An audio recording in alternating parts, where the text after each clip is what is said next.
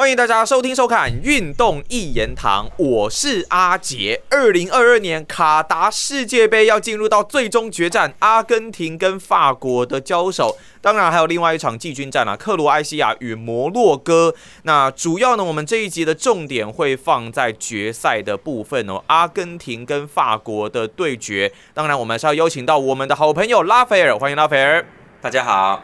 好，拉斐尔在阿根廷跟法国啊这一场比赛对决，当然其实，在最后的四强战的时候，两队，我觉得阿根廷算是，当然他们打的比较，呃，虽然说是三比零来击败克罗埃西亚，但还是觉得他们消耗可能比较多嘛。那法国二比零击败了摩洛哥，感觉上比较没有悬念。就阿根廷跟法国两队的这个晋级之路啊，这次决赛你大概有什么样的看法？我的看法，其实现在大家到这个地步，应该都已经知道这种比赛其实就很乱嘛，对不对？就是没有没有办法预期很多很多东西，就是会会很混乱。我觉得这一届尤其是乱的哈，就是你觉得强的队伍就会就会输掉，然后反正就是会这样子嘛。那两队，我觉得时间的关系吗？有可能，有可能。我觉得其实大家也都是有一点。我我不会形容哎，就是这些人到底是一直拿着球，然后要进攻也不进攻，他可以进去进攻，他他没有要传啊，他就是一直在控啊，这种这种这种感觉，你知道？那嗯，会会有一种感觉是好像打到最后你们都还可以冲一波的那种感觉，那然后你就没有冲，比赛会结束，就是这种感受，所以我觉得蛮奇怪的啦。那那不管啦，反正。法国对阿根廷这一战里面的话，我们先讲决赛嘛，对不对？嗯嗯，对，就是我觉得两队其实差不多。我个人，我现在个人是觉得法国稍微强一点呐，稍微强一点，感觉上哈。那这个决赛应该是两队都是进攻的，就是因为两队都有比较强的攻击力，防守都是还好，都是中等的啦。他们也不是说都不掉球哦，你看一下，你看一下两队的晋级路程嘛，两队晋级路程里面，阿根廷前面就有就有掉嘛，而且阿根廷。是不是第一场掉了两球啊？我看就对沙地阿拉伯那一场啊。对，阿根廷掉两球，然后后面没掉。嗯。但是他进淘汰赛之后呢，也也掉。他也是他打澳大利亚二比一赢，然后打荷兰二比二。好，而且他荷兰的两球是十分钟内被进的。然后对，呃，八十分钟之后才被进。对，所以阿根廷目前掉了五球了哈。那对克罗西亚是克罗西亚防守崩溃嘛，所以就三比零赢了。法国呢，其实也是，他虽然一路都有赢，可是他其实都有掉球。他对波兰他也是掉啊，他对英格兰他也掉一球，呃，应该他对英格兰其实应该是掉两次，因为 Harry Kane 的十二码没有罚进哦，不然其实应该是要掉两球的哦。那然后对摩洛哥是二比零，摩洛哥其实就是法国打的是好啦，他那个第一球很快就进了，Teo Hernandez 那个射门太很漂亮，所以他其实那那那球进球本身就很漂亮啊，所以。他就他就很顺利的就赢了，摩洛哥就攻不破法国防线嘛，所以对两可是两队的防线都不是说完全不会掉的那一种。然后你你呃，我觉得很大原因都是因为对方的进攻不够多，好就是。他们的很多对手，其实我觉得，你看这一次十六强就没有碰到什么强队，就那那个那感觉就不对嘛。法国对波兰哈，阿阿根廷对澳大利亚就没有说特别强啊。可是他们其实该攻破防线都有攻破防线，所以其实我觉得两队的防守都算是中上，顶多算中上。然后但进攻力都非常强。你说阿根廷其实就靠梅西，那天也是对克罗西亚是梅西搞进去的啊，也是梅西传那个球很漂亮，跟助攻，嗯，最后那个传球很漂亮。对，所以就是没有他前面第一个也是，他也是一个一个斜传，那莫莉拿进去就得分了，应该是那一球吧？哦，对，对，然后也是很顺呐，所以其实都是在靠梅西在，阿根廷就是靠梅西在打的，那只是说这一次好像他们比较拼呐，他们打的整整体来说比较好。那实际上在关键进攻上还是梅西在处理的。对法国来说，是不是限制上就比较比较有目标吗？就是我们全力的去对付梅西这样子。对啊，其实就是就是变得变得就是说谁能盯住对方的王牌？那法国就是姆巴佩嘛。啊，那不过我说法国强一点，就是因为法国的攻击阵相对来说比较比较完整。一个就是还有 Griezmann 在啊。那哎，很多人说灵魂是他，哎，是 Griezmann，因为他这一次算有点后撤嘛，对不对？对对，他有后，他有在后撤的。那我们那天看到四强战对摩洛哥，法国很小心的摆上了佛法纳哈。那佛法纳跟楚阿梅尼两个呢，都是防守的中场哈。那这个两个就是在那边很怕，他们很怕摩洛哥会反击啦。所以要把摩洛哥反击的那个得分效率完全消灭掉。那那一天他打的不错，可是我觉得对着阿根廷的话，哈，那你今天要要要加来上来进攻攻防这个东西，你要加强中场的战斗力的话，我觉得拉比奥特还是会出来的。拉比奥特还是、嗯因为拉比奥特现在攻防都，他是这一届里面我觉得非常成功的一个角色，就是他上一届很糟糕，然后他有点洗白诶、对，就是这一次其实有好几场都是靠他。那中间有 Griezmann，可是可是哈、其实你要会看球，你就会知道说拉比奥特那那个他在中场的那个控制力哈、还有上前进攻，然后防守也都到位，这个东西是非常的。没有他的话，法国不会，也不能说不会走到这边呐，就是说他不会这么强啊。就是他们其实两个人上来之后各站斜边哈、就是说左边左四十五跟右四十五度，一个左边拉比奥特，一个右边 Griezmann，这是法国最好的进攻模式。那一天对摩洛哥，Griezmann 跑来跑去的嘛，那那就是因为他有点被释放，因为那个拉比奥特不在前面了。好、啊，不在前面了。那所以所以法国有两种打法，一个就是两个核心上去进攻，一个就是 Griezmann 一个人在前面。我觉得这种情况底下，阿根廷很有可能，我觉得有可能都会出里桑德罗马丁内斯啊，应该会出的哦、那、那这种情况，你攻击要加强哦。那那姆巴佩的破坏力不用讲，姆巴姆巴佩破坏力很大、哦，那他的爆发力相当高，就是他那个扣球扣一下，啪啪往旁边横移一下，那个是好像都没有没有办法没办法去预测了、哦，所以对手都几乎都防不住姆巴佩那来那么一下。好、所以就是，但是但是我想问，就是像比方说英格兰跟摩洛哥，似乎面对姆巴佩的时候，尤其是像英格兰呢、你看像沃克尔守他守的还不错，是不是有掌握哪一些技巧？呃，我觉得是有，因为沃克本身速度也快，可是他跟沃克算不分胜负啦。哈。不过英格兰就是当时就是要沃克去抵消他就好了，所以其实就是你不太可能完全压倒他。好，那你你但是你你把他拖着，让他球传不出来，他也不是什么传球高手啦，所以你把他控制住的话，那就还好了。哈，那哦，那可是这个空间让把他空间限缩住。对，可是法国还是进了两球啊，就是说，因为他们还可以传出去之后，还有别人可以上来进攻嘛，还有别人可以打，所以不是说把姆巴佩守住就行的哈。所以法国来说是这样子，所以这个法国的攻击力算强。然后你再来看防守的部分的话，啊，对，那个 Tel Hernandez 现在也算是蛮好的，他也蛮铁的，不像他哥哈，第一场打完腿就那个韧带就裂了嘛。那哎、但实力上是不是他哥比较好一点点？有吗？没有没有，因为他他哦，现在比较好。，OK OK，对因为可是以前是他哥比较好啊，以前在在一八年的时候他哥比较强啊。嗯嗯，对啊，那可是到现在到他现在变得很容易受伤了，卢卡斯就很容易受伤。那现在像嗯这个 Taylor 就他他其实这一届是里面已经被对方重击好几次哦，你看可以看我都看到好多次了，就是可他都没事哦，他就是蛮铁的，可以继续打。好，那这个 OK、那右边的孔戴哈孔德他防守算稳的稳定的，然后这个法国中路目前。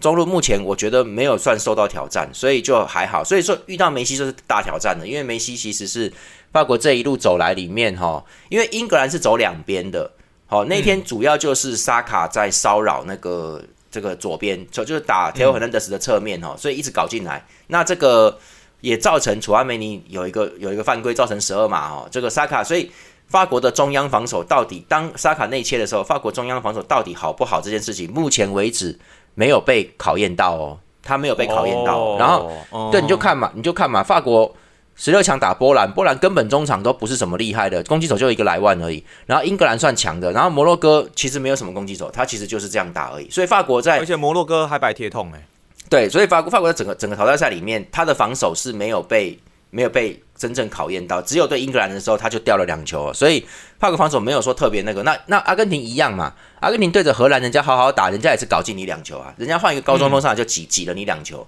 跟你拼了整个整个场了，然后二比零落后你，结果就他就他就最后十分钟他就搞进两，换一个 w a k e 上来就搞进两球，所以所以这个阿根廷防守也不是说好哦，但是这个比较有特色就是里桑德罗马丁内斯嘛，所以就是嗯他能不能守住？那他上来之后会守谁？哈，这个东西就是会一个一个棋子，不然的话，我觉得以阿根廷的罗梅罗他那个等级来看，他应该是挡不住姆巴佩的哦。就是他们那个防线，还有就是那个莫莫莉娜防守也没多好，但是他在进攻上已经很、已经有至少我看到两次以上是帮助梅西的哦，是他有一个进球跟一个助攻吧，就是他他上来时候很重要，所以说他在后面的后防不是很铁哦，不是很好的防守。那姆巴佩专门打这一路的话，到底阿根廷能不能挡住就是一个问题。然后左边这边还可以，阿库尼亚这边是只要他能上，那应该就还可以。那右边的话，登贝雷就会跟他消耗着。可是登贝雷有一个好处就是，登贝雷蛮黏的，他就会他不会，你看他就是不会。现在他就是不会伤，他就是一直黏你，这样子弄来弄去，一直过要过要过那个感觉，他不会说退下来哦。所以这个阿库尼亚应该也是，我觉得没有什么心思去讲别的事情的啦，他没心思搞别的啦。哦 OK，那就是我觉我觉得对于防守来说的话，阿根廷面对啊法国的进攻会有会有压力，会有不小压力哦。那法国其实是就是那两个中卫到底能不能守梅西啊？就是这样。还有就是这个后腰真正受到考验的时候来了，不管是楚阿梅尼啊，还是这个，我觉得拉比奥特正常啊。拉比奥特就算没有守好，人家也不会太怪他，因为他不是他防守本来就不是常常就是不上心的一个人。那他现在已经算很好了，他现在算很好了。所以真正的防守现在大部分都丢给楚阿梅尼在后面。那你看是佛法纳还是楚阿梅尼？一起上，这种这种情况还是主要梅尼一个。那不管怎么样，他们都要面对梅西哦，都要面对梅西。然后在上一场里面的四强战里面，阿根廷对克罗西亚的时候，很明显嘛，阿巴瑞斯已经复已经火起来了哦。那个前锋九号已经已经是很灵巧了哈。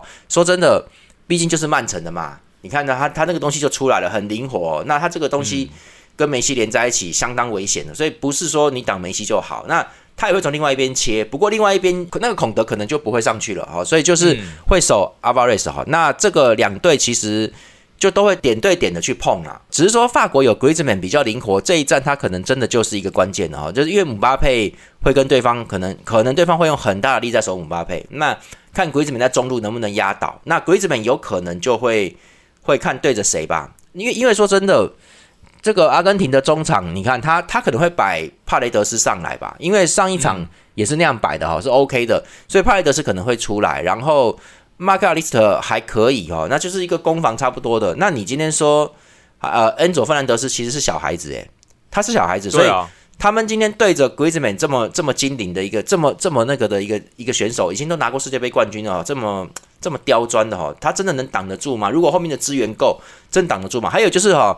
法国是有是有中锋的哦，是有吉鲁，吉鲁状况没有很差，吉鲁状况是 OK 的。你看他几个动作，虽然他进球不多啦，哈，可还有几次射门被挡下来，那几次射门很恐怖的。那第一时间拦截就赶快就球横横着飞过来，他直接就拦截就就直接就要要要踢进去那种感觉，就是虽然说是正面的啦，可是吉鲁的捕捉能力。他的射门还没那么刁哈，可是他的捕捉能力很高了，已经是很高了，所以就是可以至少你放他在那边，他可以一直射门的人，所以不能放松他。讲到吉鲁啊，我就想到我今天看到一个新闻哦，是本泽马好像伤势已经痊愈了，那现在是好像在皇马那边是同意说可以让他到法国法国队这一边去，那就要看德尚这一边要怎么做安排。可是都已经到最后一站了，而且本泽马前面也没有打，这种情况下。如果上他应该不是一个好选择吧？没有，不会上，不会上，因为你想想看，如果今天换成是你的话，虽然你的主将受伤，但是这个他整个七场比赛他都没有上过，对啊，你现在敢用他吗？不，不行啊，这没办法用，所以就是就会会这样干的人，只有只有以前的足球，而且以前的足球是因为。因为现在其实是一种全方位的跑动跟全方位的这些战斗，所以其实替补选手跟先发选手的落差没有像以前那么大。以前那个那个那么厉害选手哈，就就以前就好像一般选手跟梅西一样啊，梅西就算伤了回来，你还是让他站在站在那边嘛，就是因为他跟那个替补落差太大。以前是这样，现在没有了，现在至少可以用体力去跑你，所以所以这个那你你受受伤回来的人到底能不能跑哦？不知道。所以本泽马就是不用了啦，哈。那我觉得他的话，反正两年一次的话，还有欧国杯嘛，你就看他欧国杯退休前还有没有机会。我觉得是他大概就这样了，蛮可惜的。不然这一次法国的攻击力会相当强，而且真的不行还能摆个双前锋嘞，对不对？他现在没有嘛？那他他如果跟吉鲁连线，这样也蛮可怕的。对啊，所以他现在没有嘛？他现在就只有吉鲁一个。所以呃，说真的，如果本泽马在阿根廷，应该就是我觉得我至少我就会认为阿根廷输定的啦。就是这样。讲到主将，主将这件事情啊，那拉斐尔，你觉得面对梅西，或者是面对像姆巴佩这一类的顶尖球员啊，你比较倾向于单防，还是说可能用包夹的方式？没有，他们就一定要包夹啊！你像对着梅西，阿根廷就一定是包夹，因为阿根廷上来的人不够多，而且阿根廷的那个攻击阵其实不好。你就看他那他那几个进攻，其实要么就是给阿巴瑞斯一个人去跑的。他那天对克罗西亚就是这样啊，让阿巴瑞斯一个人过去冲过去啊，冲！而且那一天。各位，那一天是克罗埃西亚的 Lovren 拖后，阿瓦尔斯才会有这个往前冲的机会，拿到一个十二码跟后来有射门嘛，他们就是有这个前冲机会。还有个就是右边的莫里纳不停球一直进去，好，他就一直冲进去，就是这种东西。那这种右后卫上来冲到底的这种做法，其实是很正常的啊，没有就阿根廷的中场其实没有很多变化哦，就还好而已。所以其实这个东西的话，你今天就是原则上你就梅西是一定要挡住的，所以有可能看他摆谁会去跟梅西一对一的。对位守着。我觉得能一对这个都是哦，能一对一就一对一嘛，因为你要维持人数均衡，你一对一就一对一，你如果不行，你就要两个人守他，就是就这样子，所以也没什么啦。我觉得梅西在那边的话，应该就是楚阿梅尼去守他吧。然后不过说真的，那个楚阿梅尼那天被沙卡搞到了一个十二码，那对梅西，梅西只会更厉害而已吧。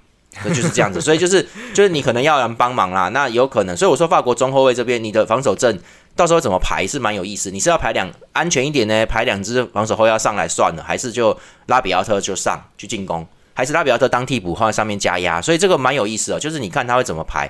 那整体来说，我觉得法国的三线至少在到后腰这一环上面，那个法国都比都比这个要好，比阿根廷要来的好一些哈，而且人力比较充足啦。就是说，你看他。他比较平均吧，对，就是至少他前面的人是目前都安全，没受伤，状况 OK。然后后腰有三个人可以轮两个位置，好，他就基本上就有这个这个空间。虽然说他的人其他都伤光了，他换换上来的替补前锋马克斯图拉姆不太能用，因为马克斯图拉姆本来可以打边的，他其实就是这样诶，他没有说特别厉害，但是他就是很勤奋的在跑的一个人。还有那天进球的那个。第二球的那个，那个叫什么穆阿尼嘛，哈，就是那个替补上来二十六号，就最最后不不是最后，就是就是后面替补进来的那个，他其实也他其实也算普通了，他没有特别厉害，所以其实就是就是法国其实也很紧，但是他这个是这个十一个先发阵其实 OK，那阿根廷我觉得就是他稍微有多一点人力空间，可是这些人上来的话，效果都没有说说打的好像很厉害，其实都是那个球一定要过梅西这样子，就是一定要经过梅西的，而且。而且他们给梅西的资源其实还不够多，那感觉上就是说，你们好像其实也不太上得来嘛。好，那那其实明眼人都看得出来，阿根廷现在就是在靠阿库尼亚左边他推进，所以把这一段挡住的话，其实就会有差。所以登贝雷一定会去找阿库尼亚的麻烦，一定会去找你走路的麻烦，就是来弄你就对了。那你只要他不上来，他只要不上去，那阿根廷那几个中场大概都没什么用。那你今天说？恩佐费兰德斯上去的话，你后面防守会空哦。你面对法国，你这个防守，我觉得我觉得会很危险。所以他整整体来说，那一边他可以打穿呢。对，而且迪保罗，你说迪保罗，我觉得迪保罗还可以啦哈。但是你今天如果要他攻也要他，守也要他的话，我觉得他是撑不住的哈。所以整整体来说，这个你啊，然后最最最重要是阿根廷专职防守的帕雷德斯哈。状况已经，他从今年到尤文就算比较普通了，他不像以前那么凶狠了，所以他其实已经有点下降了。不过那天他其实也有也有一些犯规，他有他有铲人家嘛，就是他在被换下来之前有有去铲那个克罗西亚的球员。我那天还有看到，就是我跟你说他那个，我我这样讲啊，其实世界杯你们如果看那个艾尔达播报都知道，就是他们有讲过说世界杯的裁判会比较严格一点，好，就是判罚尺度会比较比较那个，因为这个涉及国家利益啊，那个输球不得了的，比较大事啊，好，所以。原则上不是说什么犯规高手，而是你不能犯规，你不能做出踢不到球、踢到人的动作。那帕雷德斯现在就是会踢到人了，他其实就不是那么那么快哦，他就是有慢一点。那这个东西就是会有影响哦，所以其实你在后面守不好，你那几个中场也不太敢上来，所以前面梅西就容易落单。好，梅西跟阿瓦雷斯的容易落单，所以这个东西他那天打克罗西亚就是打反击而已啊，就是一脚跳过去啊。那讲真的，法国不会给你这个空间啊。法国的中后卫速度都还有，就就是他的那个，而且边路孔德速度也有，所以其实不会那么轻易让你这样子挑一球就进去。这样，那那天他打克罗西亚进那个球，讲真的蛮呆的，就是他那个那个反击，就是就是你怎么会拖后？就是那个 Loveland 一下判断错了，他应该往前一步，当场阿巴雷斯他们就越位了，就就直接越位。他往后退就变成不越位，所以那是他判断的问题，因为他往后退只有他一个队友，那个那个格瓦迪尔他也没有退后，所以就变成他一个拖后，那根本没有意义的，所以。那天是克罗西亚防线搞错了啊，出大错了，所以正常状况不太会让你这样一脚东一脚过去你就反越位成功了，没有那么简单。因为你你一旦中场要传，人家后卫就看到了，人家后卫就往前压，把你前锋搞到越位就没有了嘛。就是所以为什么不太常不太会常打这种东西，就是因为你要传球，尤其那个距离是有的时候，你一定会你一定会有个动作要要出脚，你一出脚后卫就看到了，他远远的看到你，他就往前移动，你就越位了哈。所以。为什么说传球动作小是很重要，或者是说球要能够滞空，在空中浮一段时间再掉下来，这样子后前前锋冲出去才能追得到，慢一点冲啊！你不能你不能那个一下子这样踢出来，你你要用你要踢长长距离就一定会用力，你用力后卫就看得到，后卫就往前做就做越位，所以动作明显。对，所以不是这么一脚进去就这么简单的。所以那天克罗西亚完全是犯错了啦。所以今天对着法国还能这样吗？我我不觉得，我我不觉得。可是。诶，门将来说，两队其实也差不多。我觉得马丁内斯就是阿根廷的门将，算不错。好，那可是 Loris 很有经验，Loris 算是老老资格了，哦算很 OK 的。只是 Loris 有一点不太稳定，有的时候会不太稳，但是该挡的他都挡得到，所以两边都防守门门将都差不多。那就进攻上来说，法国我觉得攻击的点，他的选择跟他可以造成进球的效果是比较比较多的，是多一点。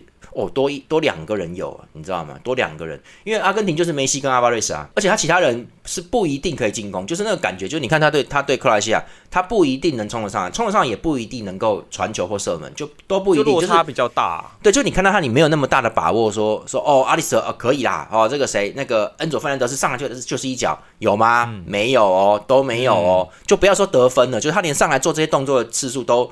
很少哦，就是你不能保证说他一定就是助攻的大将，上上来进攻的大将没有哦。可是法国很清楚嘛，姆巴佩好，格里兹曼好，拉拉拉比奥特有上，拉比奥特会到前面去。然后这个登贝雷就是负责牵制的，他很他很软，所以他可以一直一直钻，他会牵制到对方的后卫哈。然后吉鲁就是能够完成正规性的射门，这就是说不会很刁，不会很可怕，但是他就是一定有射门的。那这几个点就比较相对来说比较比阿根廷来说来的可靠，所以我觉得，我觉得。法国占一些优势，占的优势比较大。然后，OK，有一些人在问我说，就是我觉得你们不要问我赌球的事情，这个胜负没办法讲哦。但是我觉得，我之前在玩的时候，如果是这个情况，我可以告诉你，我会我会赌。我不晓得运彩有没有，但是我们有时候玩国外网站的那种，诶，bet 叉叉叉这种东西的时候，哦，OK，嗯，它会有。两边都进球的选项，我一定会赌两边都进球。有有吗？我会，我一定会压两边都进球，因为这样比较 OK。反正你看了也爽嘛，对不对？你看了也爽，就就是这这是一个好玩的。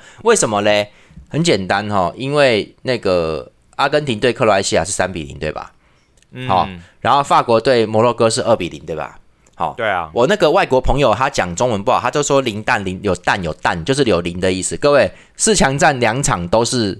一队进球，一队不进啊，就是只有一队进球啦，懂不懂？嗯，所以冠冠军战跟季军战很有可能会演变成这两场比赛里面有一场会是两队都进球的。哦啊，我觉得冠军战比较可能，比较可能性比较高。那季军战我不确定，因为。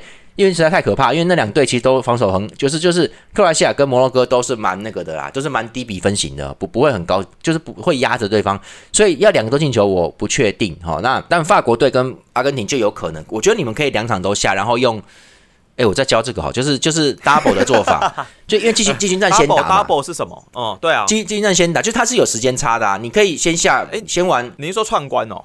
没有，你就是我。我说以单场来说，我不管运彩哦，我是我是讲选择，就是你可以先玩克罗西亚对摩洛哥，对吧？你下一千块，下两队都进球。如果没有，你就下决赛啊，两千呐，这样不就赢回来了吗？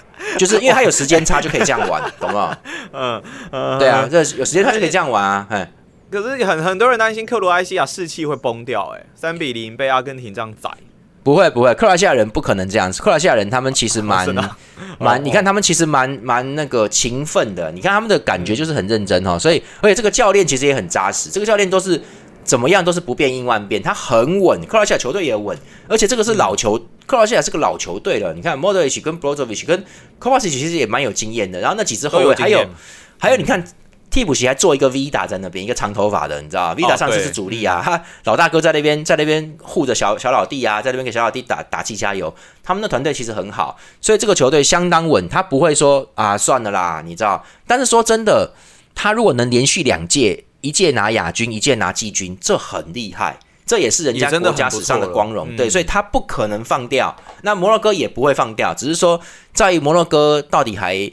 还会怎么样？因为我相信摩洛哥心里也有准备。你看那天跟法国打，他心里也有准备，要赢法国很难的啦，已经已经到那个地步了哦，已经。但都打防守吧，他跟克罗埃西亚应该都是会以防守为主吧？季军战的时候。对，所以还很可能他们两队，因为说真的，现在对摩洛哥来说，不是说拿不到冠军就就很糗，但是他只要三名四名，他拿第三名有季军有有牌，还是还是很那个，还是国家，我就这样讲啦。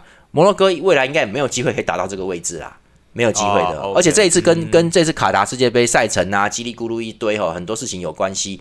所以说真的，呃，这个我觉得今天换在欧洲办，换在别的地方办，你摩洛哥没有这个机会，所以他一定会争取啊。所以他们两队都不可能会放松乱打。像以前就有那种荷兰队打到第三名的时候，就输给克罗埃西亚那一次，九八年嘛，那就是因为他们本来想拿冠军，然后拿不到，他就妈的算了，随便拿，他就是这样，他们想回家了啦，就就乱打，就是想拿冠军的拿不到，他就不爽了嘛，他就觉得说啊，回家了，回家，因为对啊，因为他们是来拿冠军的，那个季军对他说没有没有价值，价值真的不高，所以。对克罗埃西亚跟摩洛哥来说都不是这个情况，所以他们会他们会拼哦，所以这个这个会很僵持啊，因为摩洛哥绝对还是属于那种打一球的战战术，绝对还是防守反击吧，防守反击掌握住。对，那克罗埃西亚哈，我觉得他还要再搞一次这个，那绝对是为莫德里奇送别嘛，这就是说这个最后一届啦，都最后一届，这是最后他如果他会上场，他一定会上场，不管是先发替补，他这这是他最后一战，就是国家队最后一战。好，那哎，职业队不打。不会了，他应该已经他几岁？他都要三十七了吧？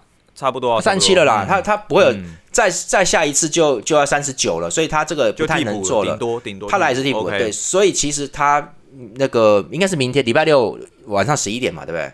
对对对，那一场就是就是摩德摩德 H 的生涯的，就是国家队生涯的最后一战，他们一定会一定会照那个模式去好好打，而且而且有可当然有可能。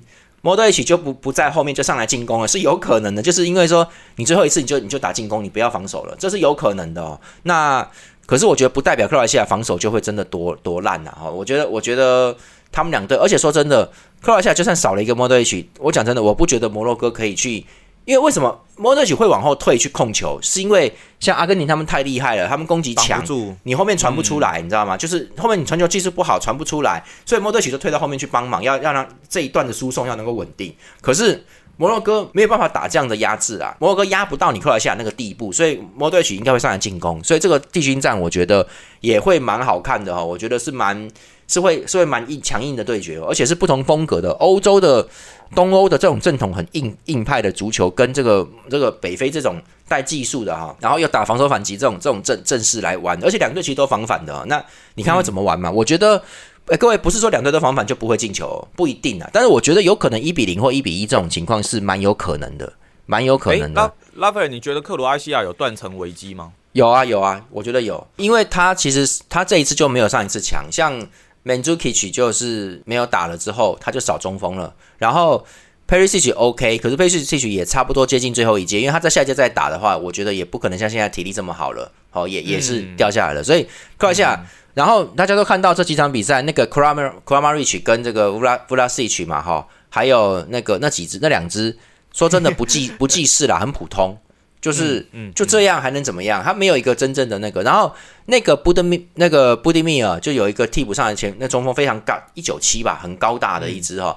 那只移动力也不够快，哦，那那没办法，就是他是属于站桩的哦，你就是要打到后面换替补上来，所以他的。进攻选择就变少，所以克罗西亚是有断层的。他前面就是慢慢会弱，然后没有莫德一起的话，进攻更串联不了他。但是他那只麦亚跟那麦尔那几只上来还可以啊，就是他们还是稳稳的打，但是就会少了那个闪光点，那个那个就觉得很哎呀好精彩，那个就没有那个东西了。因为莫德一起退休之后就没这个东西了。那各位那个 Brozovic 也不年轻了哈 k o v a c i c 还可以哈，还能撑。那以后就是变成一个。克罗下下一届就是一个，我觉得会是一个硬派球队啦，就很硬的，就变刚的。那主要防守，然后硬派这个路线，巧的巧的就没有了。我觉得莫德奇退休就等于是这样。那说真的，那个才是克罗西亚本来的样。简单来说，有莫德奇在的克罗西亚，还有之前的 Rakitic 在的这个克罗西亚。才是一支不正常的克罗埃西亚，他们正常的情况是比较硬硬派的，都是一群硬派选手哦，所以本来他们就是硬的啦。那因为有摩德奇在，才能让他们这两次都能够打到四强战以上。好，就是 OK，没有摩德奇的话就不用了。那我觉得 OK，但他们还是很不错的球队啦，还是蛮，你会觉得这就这个这这帮人蛮不赖的。那那摩洛哥也不错，我觉得他们有几支选手其实。其实都还蛮蛮那个的啦，你看，你看哈基米啊，ZH 啊，哈，这些，对，那个那个门将会红的啦，哈，那那几支都都会，应该会有强队要买了，我觉得他们还不赖，好，几支都还不赖，所以，但是克罗西亚感觉上比较欧洲比较实用，两队其实不能说谁比较强。所以季军战，我觉得这次季军战会蛮精彩的，会蛮好看的啦。那这次的季军战的时间呢，就是台湾时间周六晚上十一点。那决赛的时间呢，是台湾时间周日的晚上十一点哦。那世界杯来到最后阶段了，就请大家把握最后世界杯的时光啦。那这期节目很谢谢拉斐为我们带来的奖评，好，谢谢大家，那我们就下一集的节目再见啦，拜拜，拜拜。